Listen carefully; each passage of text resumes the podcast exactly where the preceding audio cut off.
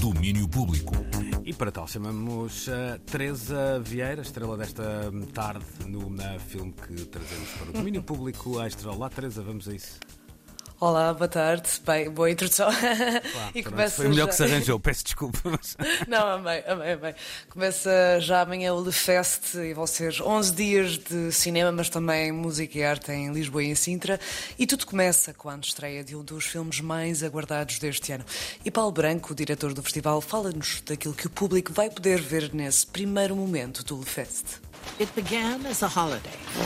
Este filme de abertura é dos filmes mais importantes que vão estrear em Portugal este ano, de um realizador que é adorado, como sabe, por jovens. E é, eh, na cinematografia do Wes Anderson, um caso muito particular, porque é uma grande homenagem a grandes uh, jornalistas uh, e, ao mesmo tempo, a uma cultura francesa, a uma maneira de viver sobretudo no princípio do século passado, e depois também com pequenas peripécias numa pequena uma vila francesa que é absolutamente uma homenagem ao Jean Renoir. E é um filme que é quase como uma banda desenhada, mas tem uma consistência fortíssima em termos de ficção. E, portanto, é belo início de um festival que se dedica não só ao cinema, mas também à reflexão e também à intercomunicabilidade entre as diversas formas artísticas. O filme tem de tudo isso. In short, the picture was a sensation.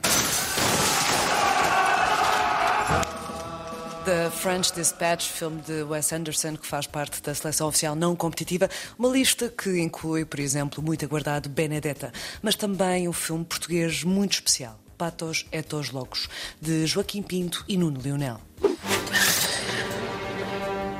Tem 10 horas, são três partes de 3 horas cada um, e é uma reflexão deles eh, a partir de uma história de ficção com jovens, eh, reflexão muito grande sobre realmente a, a, ligação deles neste momento a toda uma espiritualidade, uma análise do que é o mundo de hoje, mas uh, com uma perspectiva, se quiser, pessoas que têm uma saúde muito frágil e, de uma certa maneira, querem também fazer essa, essa grande saga em que realmente a, a questão da religião é, é extremamente importante. Eu sei que ninguém a pode atravessar embora. Para além da seleção oficial não competitiva, temos uma competição repleta de filmes que passaram por grandes festivais, muitos deles que nos chegam de Cannes. E entre várias homenagens, o Fest dedica uma a Jane Campion, a primeira realizadora mulher a vencer uma palma de ouro. Uma homenagem que acontece no ano em que Julia Ducournau abanou Cannes com o seu Titã.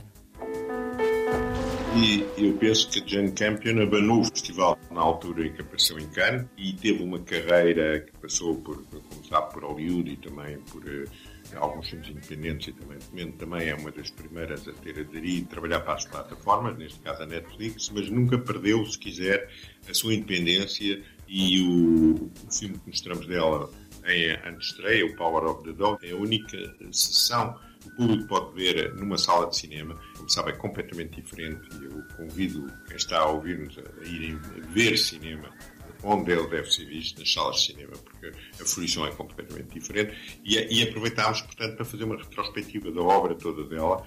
É muito interessante ver como uma cineasta como a Jane Campion continua uh, seduzir-nos com os filmes dela, mesmo quando são de época, quando, quando não são, tudo, tudo o que ela faz de uma certa maneira, é de uma modernidade que nos toca. E é isso que, que esta retrospectiva traz.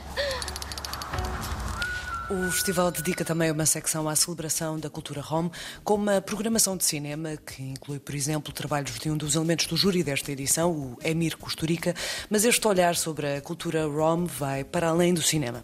E o Fest dá-nos também alguns momentos musicais. Temos quatro concertos absolutamente uh, extraordinários, concertos que, que dão uh, uma imagem da diversidade da música rom, quer dizer, que vão desde uma grande cantora húngara, Mónica Lacatos, ao, ao Ricardo Ribeiro, também, que não é de origem cigana, mas tem referências sempre na música dele, exemplo, ao último concerto do Costurica, passando por um grande concerto dos eh, o Stalaf de Caliu, que é um grupo que colaborou com o Johnny Depp, é muito amigo dele, e também colaborou com o Tony Gatliff, que é um dos cineastas de origem cigana que estará connosco. Temos também uma grande noite de flamenco. Temos, se quiser, o Areno e muitos outros que, que estão cá, que vão, portanto, ter a possibilidade de oferecer ao público quatro noites uh, espetaculares. E, portanto, vamos ter música, cinema, arte e reflexão, tudo isto e muito mais nesta 15ª edição do Fest. O festival começa amanhã e vai até 21 de novembro em Lisboa e em Sintra. A programação completa está disponível no site do festival.